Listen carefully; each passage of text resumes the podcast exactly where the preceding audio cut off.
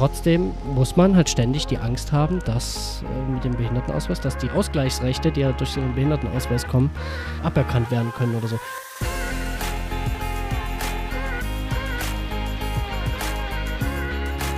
Weil Vielfalt fetzt. Der Podcast zum Thema Inklusion. Herzlich willkommen zurück zur vierten Folge mit Paul. Heute eine Diskussionsfolge. Äh, wir möchten noch ein bisschen über die letzten drei Folgen sprechen und äh, ich bin auch nicht mit Paul hier allein, sondern neben mir sitzt der gute Stefan. Genau, heute bin ich mit am Start. Hat seinen Grund, denn wir reden in dieser vierten Folge, wie gesagt, ein bisschen über die Inhalte, aber auch über das besondere Thema. Ich glaube, die meisten, offensichtlich die meisten behinderten Menschen betreffende Thema ähm, äh, Behinderung, Behindertenausweis. Jetzt habe ich richtig gesagt, genau. Und dieser, dieser bürokratische, aber teilweise auch juristische Weg, ähm, äh, den da ein jeder gehen muss, mit, ähm, der eine Behinderung hat, äh, den ich zum Beispiel auch überhaupt nicht kenne, normalerweise. Genau. Ähm, jetzt erstmal die, die Frage an euch beide. Äh, Stefan, mit dir angefangen. Ähm, du hast einen Behindertenausweis, ja oder nein? Und wenn ja, wie stark? Das hast du, glaube ich, schon mal in der ersten Folge gesagt, aber ich würde es nochmal hier einbringen. Genau, also ich kenne ja auch den ganzen Weg und den, den ganzen Hassel da rund um den Behindertenausweis. Ich habe selber 100 Prozent mit Merkzeichen äh, auf jeden Fall B für Begleitpersonen. Ne? Hab ja, habt ihr auch schon drüber gesprochen, glaube ich, in der Folge. Und das ist auch immer ein harter Kampf. Ne? Also so wie, wie, wie Paul das ja gesagt hat, das war auch für mich nie einfach. Und äh, das auch die 100% zu kriegen, ist wirklich schwierig. Und das Ganze unbegrenzt. Obwohl es bei meiner Krankheit ja so ist, dass es halt irreparabel ist. Das bleibt mein ganzes Leben lang so, wird halt tendenziell eher schlechter. Aber trotzdem muss man halt ständig die Angst haben, dass äh, mit dem Behindertenausweis, dass die Rechte, die einem, also die Ausgleichsrechte, die ja durch so einen Behindertenausweis kommen, dass die einem irgendwie aberkannt werden können oder so. Bei den neuen Behindertenausweisen ist es ja zum Beispiel so, dass die maximal fünf Jahre gehen, egal welche Krankheit du hast. Egal, ob deine Krankheit chronisch ist, dein ganzes Leben lang dauert, du musst alle fünf Jahre musst du den neu beantragen. Und das ist schwierig. Das hast du nicht, Paul, ne? Das habe ich auch nicht. Ähm, nee, meine nee, ist ne, unbefristet. Zum, zum, Glück nicht, ja. Aber das ist halt, äh, ne, naja, nee, zum, zum, zum Glück diese Beantragung eben nicht. genau, und dann, dann dich jetzt, Paul, die Frage, ähm, wie ist es bei dir? Du hast auch einen Behindertenausweis. Äh, welche Abstufungen hast du da? Welche gibt es eigentlich nochmal ganz allgemein? Kannst du das kurz sagen? Ähm, also es sind quasi, also man hat, das wird ja in Grad der Behinderung quasi angegeben, also kann von 0 bis 100 Prozent halt. Also Prozent ist immer, in Anführungsstrichen, ist immer Grad der Behinderung, nicht Prozent. Ähm, dann gibt es halt ein Merkzeichen G für Gehbehindert. Dann gibt es Merkzeichen AG, das ist außergewöhnlich gehbehindert. Das bekommt man eigentlich nur, wenn man im Rollstuhl sitzt. Weitestgehend.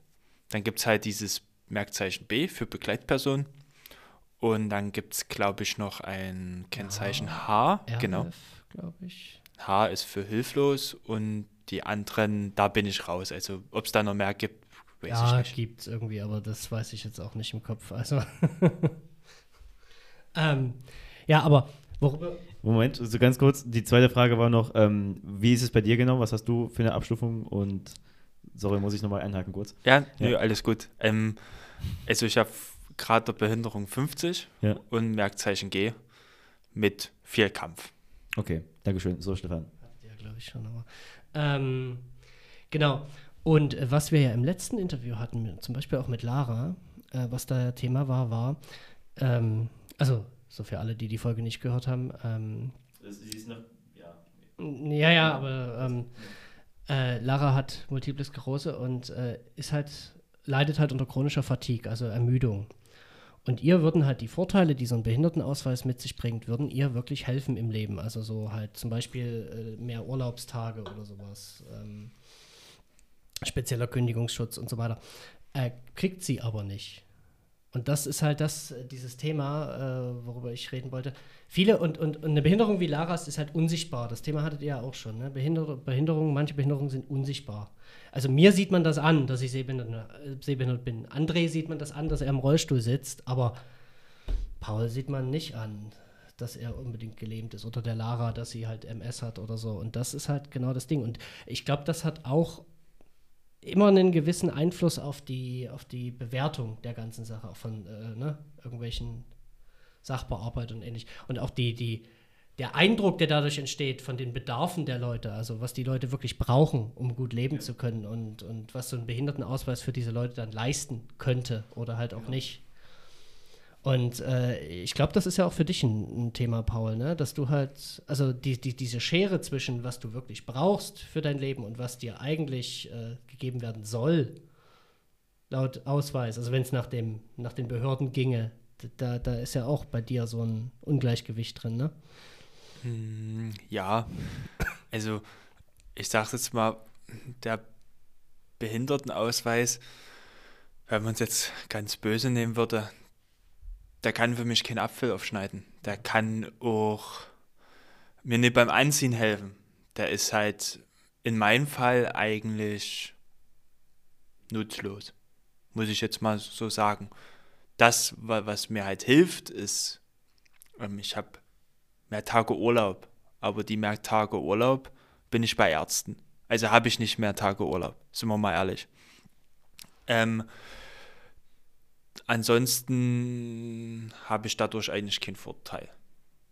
Weil trotz allem, wie wir es ja schon in den anderen Folgen besprochen hatten, ähm, wird man ja nur eingestellt bei Eignung. Also es ist jetzt kein Freifahrtschein. Genau, was ich jetzt noch wichtig finde, ähm, was wahrscheinlich in eurem Gespräch ähm, gar nicht so äh, ähm, vorkommen würde, weil das für euch ja normal ist, wer überhaupt diesen, diesen Behindertenschein überhaupt ausstellt, wo man das macht. Ähm, du hast, Stefan, du hast gesagt, das ist alle fünf Jahre mittlerweile, dass es, dass es passiert. Ähm, Behindertenausweis, Entschuldigung, war das Wort. Ähm, wer, wer, wer, macht das überhaupt und wie läuft das überhaupt ab? Ne? Was passiert da eigentlich? Naja, also ähm, die Landkreise sind dafür zuständig. Man stellt halt einen Antrag und der wird dann halt bearbeitet. Und dann halt entschieden nach, ich sag mal, Aktenlage, nach Bearbeiter, ja, nach ärztlichen Befunden. Das spielt halt alles eine große Rolle. Aber ob nun immer die Befunde, die zeitnah mit reinspielen oder die auch von früher, das weiß ich nicht.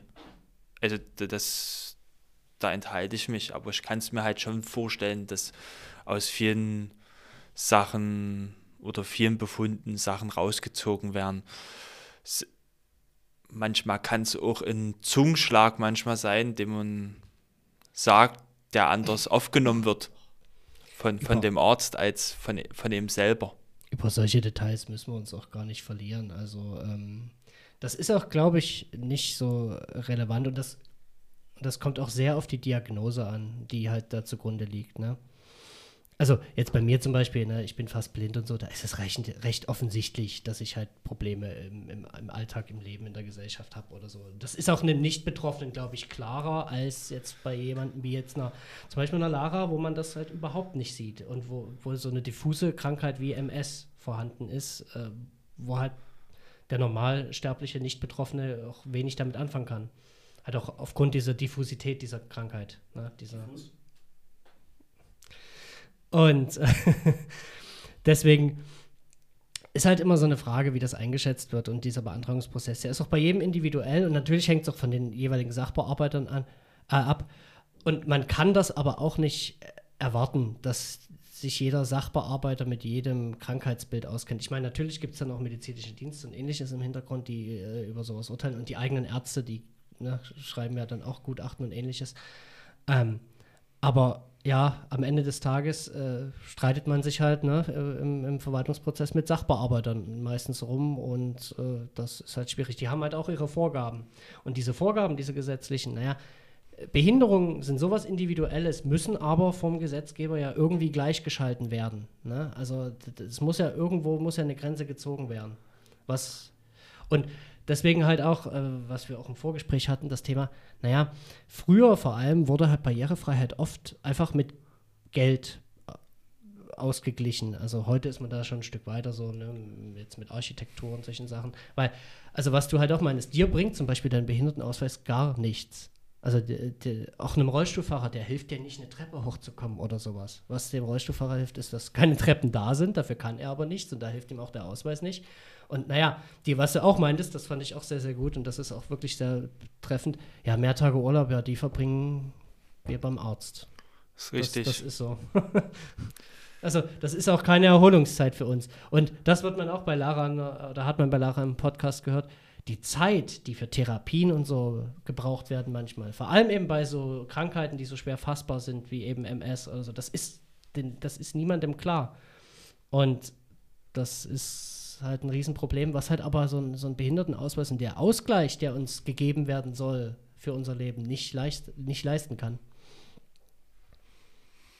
Hm, also, ähm, nochmal, wie gesagt, wenn es, es geht ja immer, klar, die Landkreise haben auch ihre Ärzte, die sie halt hinzuziehen.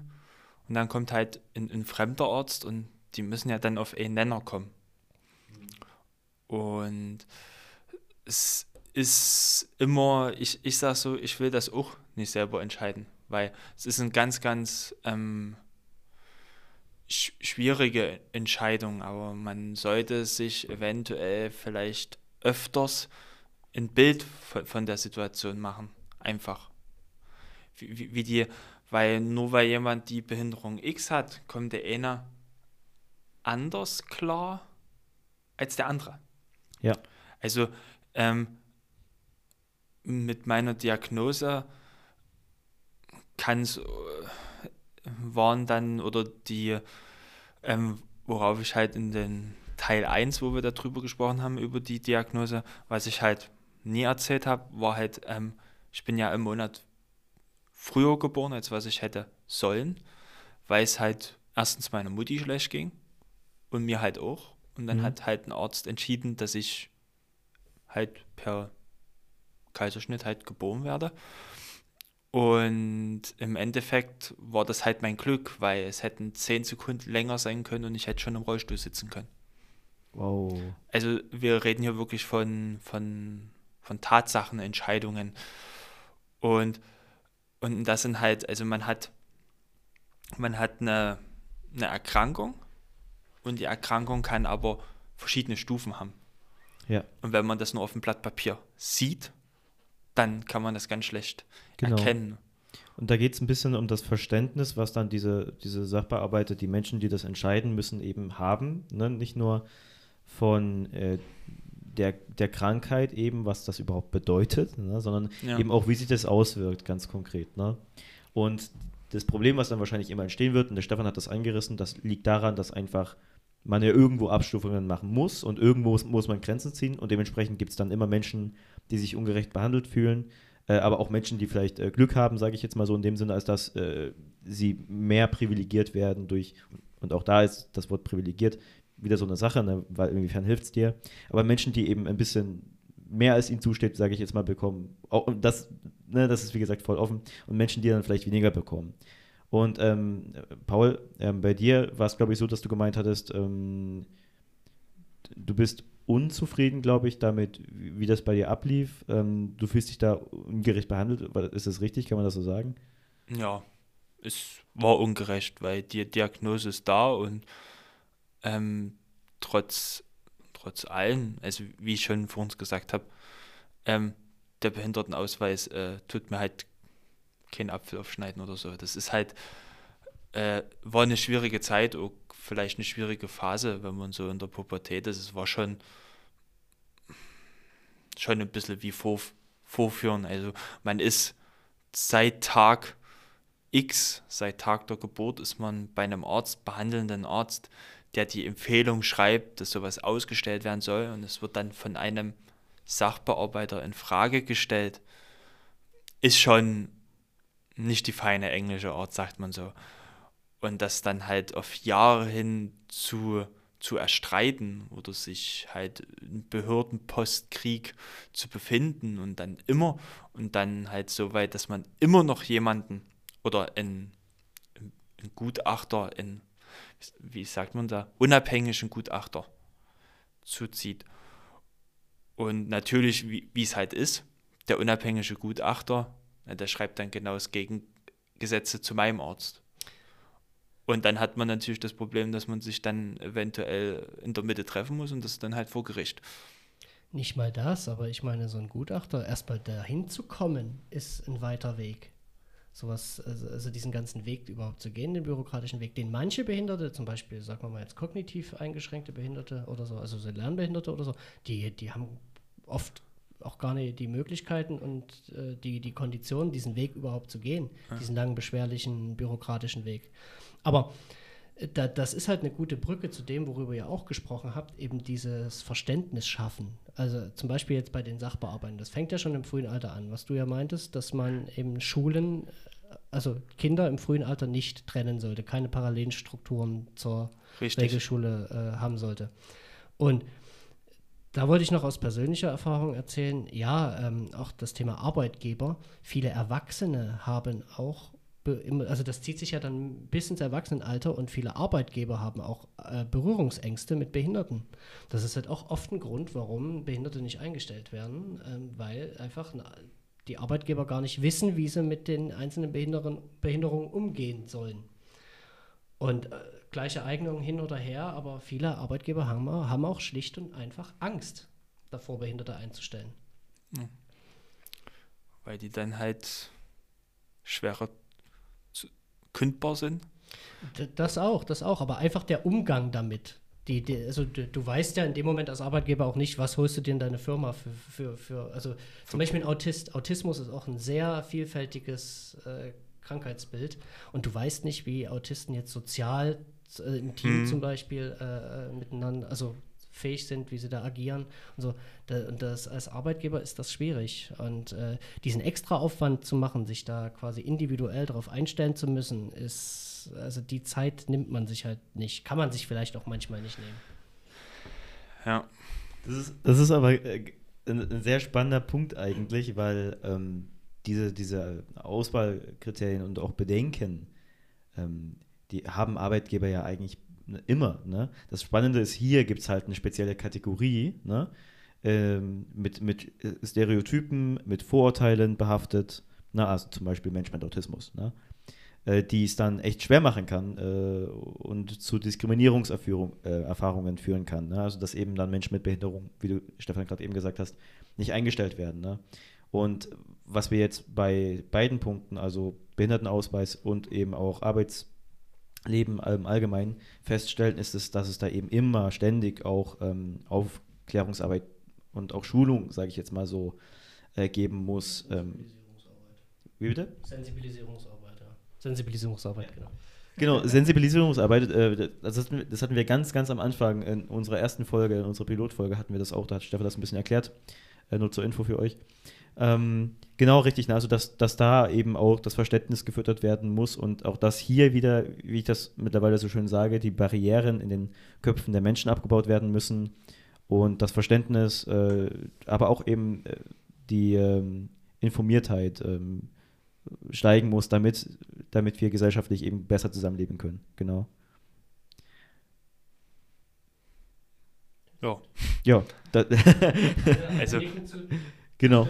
Ich, will, ich würde äh, Paul dir jetzt nochmal die Chance geben, ähm, Gedanken loszuwerden, die du vorher nicht loswerden konntest, weil ich dich immer so ein bisschen äh, zurecht moderiert habe, quasi immer da ein bisschen äh, gelenkt habe. Gibt es da irgendwas, was du noch ähm, vielleicht abschließend loswerden möchtest? Spontan oder länger? Spontan. Ähm, also ich, ich sag mal so, ähm, je, man, man, man muss halt schauen. Also jede Behinderung ist halt immer speziell. Auch wie wir es gerade eben besprochen haben, halt auch in, in der Form mal stärker, mal schlechter, beziehungsweise halt ähm, man muss halt damit versuchen zu leben. Und wo ich dann aber, man darf den Mut nicht verlieren und man ist auch ein bisschen selbst verantwortlich, wie man halt damit umgeht. Also, also man kann halt den einfachen oder den schwereren Weg gehen. Das gibt es natürlich auch. Ähm, aber im Endeffekt muss man halt selber Also bestimmt man sein Leben selber, wie, wie man halt wirklich damit umgeht. Und ja, das sollte sich halt jeder als Regel, sag ich mal, Regel Nummer eins, jeder bestimmt sein Leben selber, wirklich. Und kann daraus was machen oder Jawohl. eben nie. Genau. Egal ob äh, Behinderung, egal ob äh, Krankheit, ob was auch immer es für Hürden gibt oder Probleme, die ein Mensch im Laufe seines Lebens haben kann. Ja, ist ein gutes Ja. Fazit. Ja. Hm. Und ähm, vielleicht dadurch, dass man ähm, oder dass ich halt die Erfahrung jetzt gesammelt habe, also ich sag mal Schulzeit halt normale Schule gegangen, dann Ausbildung, ich sag mal unter Gleichgesinnten. Klingt jetzt vielleicht ein bisschen komisch, aber ähm, da habe ich halt auch meine Erfahrungen gemacht und man kann dann mit diesen Krankheitsbildern halt ganz anders umgehen und kann jetzt darüber sprechen. Und man, genau, dass dann halt jeder Mensch halt anders ist oder dass die einen halt mit dem Unfall klarkommen und die anderen halt nicht klarkommen. Da gibt es halt Hm. die Leute, die einen Motorradunfall haben, die querschnittsgelähmt sind, aber immer noch das blühende Leben. Ja. Natürlich habe ich ihn dann gefragt, ob er mal an Selbstmord gedacht hat. Ja. Und er hatte mir geantwortet, ja, aber ich kann nicht von der Brücke springen, ich sitze im Rollstuhl. So, ähm, ich wusste damit aber umzugehen. Also Mhm. er hat sein Leben halt selbst in die Hand genommen. Und dann gibt es halt aber halt auch die anderen, die dann halt nicht klarkommen. Ja. Damit die dann halt sehr zu knabbern haben. Ja, und das ist natürlich auch immer von der eigenen Einstellung abhängig, aber würde ich sagen auch von dem Umfeld, ne, wo wir eben wieder zum Thema Inklusion zurückkommen, zum Thema Barrierefreiheit. Man kann es Ja. den Menschen natürlich auch leichter machen. So, genau. Richtig. Und da haben wir jetzt äh, ziemlich ausführlich, äh, glaube ich, das beleuchtet auf jeden Fall ähm, und, ähm, und äh, auch einen wirklich einen, einen interessanten Werdegang da er erlebt. Ich finde, ich bin sehr dankbar dafür, dass du das auch äh, im Arbeitsleben ein bisschen dargestellt hast, weil das ähm, noch nicht so oft, glaube ich, Thema war. Ähm, ich ich gucke jetzt nochmal Stefan an. Stefan, hast du noch ähm, abschließende Worte dazu, äh, die du loswerden möchtest? Naja, also was mir aus dem Gespräch hier äh, bewusst wurde, und ich komme ja selber aus dieser Perspektive, ist auch der, der, der Tunnelblick, den auch Betroffene vielleicht haben. Ne? Was du ja meintest mit dem BBW, dass du da hingekommen bist und äh, die- diese Welt, diese Parallelwelt oder ne, auch erstmal gar nicht so einschätzen konntest.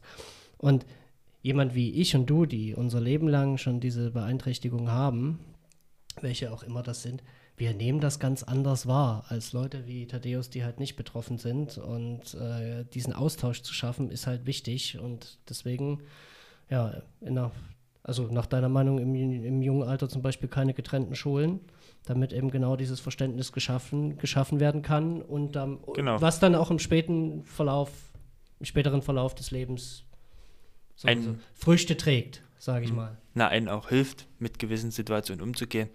Auch Mit der gerade, Gesellschaft als Ganzem sogar, würde ich sagen. Genau. Weil wir dann halt einfach mehr Verständnis haben und äh, dann eben so Sachen wie Behördengänge, Sachbearbeiter vielleicht einfach mehr Empathie für, für die Lebenssituation der Menschen Ja. haben, Auch- mit denen sie sich tagtäglich beruflich beschäftigen. Ja. Ist ja so. auch die Erfahrung, Ja, genau. die die ja, dann halt machen über die verschiedenen Krankheitsbilder. Ja, das sind halt so Sachen. Ja. Na gut, da haben wir eine, eine ziemlich äh, konkrete Vorstellung davon, wie es weitergehen kann, wie es sich entwickeln soll, ähm, was zu tun ist, sage ich jetzt mal so. Der Rest ist natürlich dann Politik und äh, da können wir nicht mehr viel machen. Aber ich danke euch ähm, beiden und natürlich besonders dir, Paul, äh, für die Zeit ähm, und für die gesamten Informationen, für die Einblicke in dein Leben. Äh, Stefan, auch danke nochmal für deine, deine Eindrücke. Und ähm, ja, damit verabschiede ich dich, Paul. Ich wünsche dir viel, viel Erfolg äh, in deinem Leben, ähm, dass alles so klappt, wie du es dir vorstellst und dass du ja ein Leben leben kannst, wie du es dir vorstellst. Dankeschön. Das Ja. gleiche gebe ich zurück. Macht's gut. Tschüss. Das war Weil Vielfalt fetzt, der Podcast rund ums Thema Inklusion. Neue Folgen erscheinen jeden Montag überall, wo es Podcasts gibt. Nächste Woche spreche ich mit Anne über ihr Leben mit Rheuma. Wenn ihr diese und weitere Folgen nicht verpassen wollt, abonniert oder folgt uns gern. Wir freuen uns auch über eure Fragen und Kommentare. Dieser Podcast entstand im Rahmen des Projektes Challenge Inklusion der LAG SH Sachsen und wird gefördert vom Freistaat Sachsen. Alle weiteren Infos findet ihr wie üblich in den Shownotes.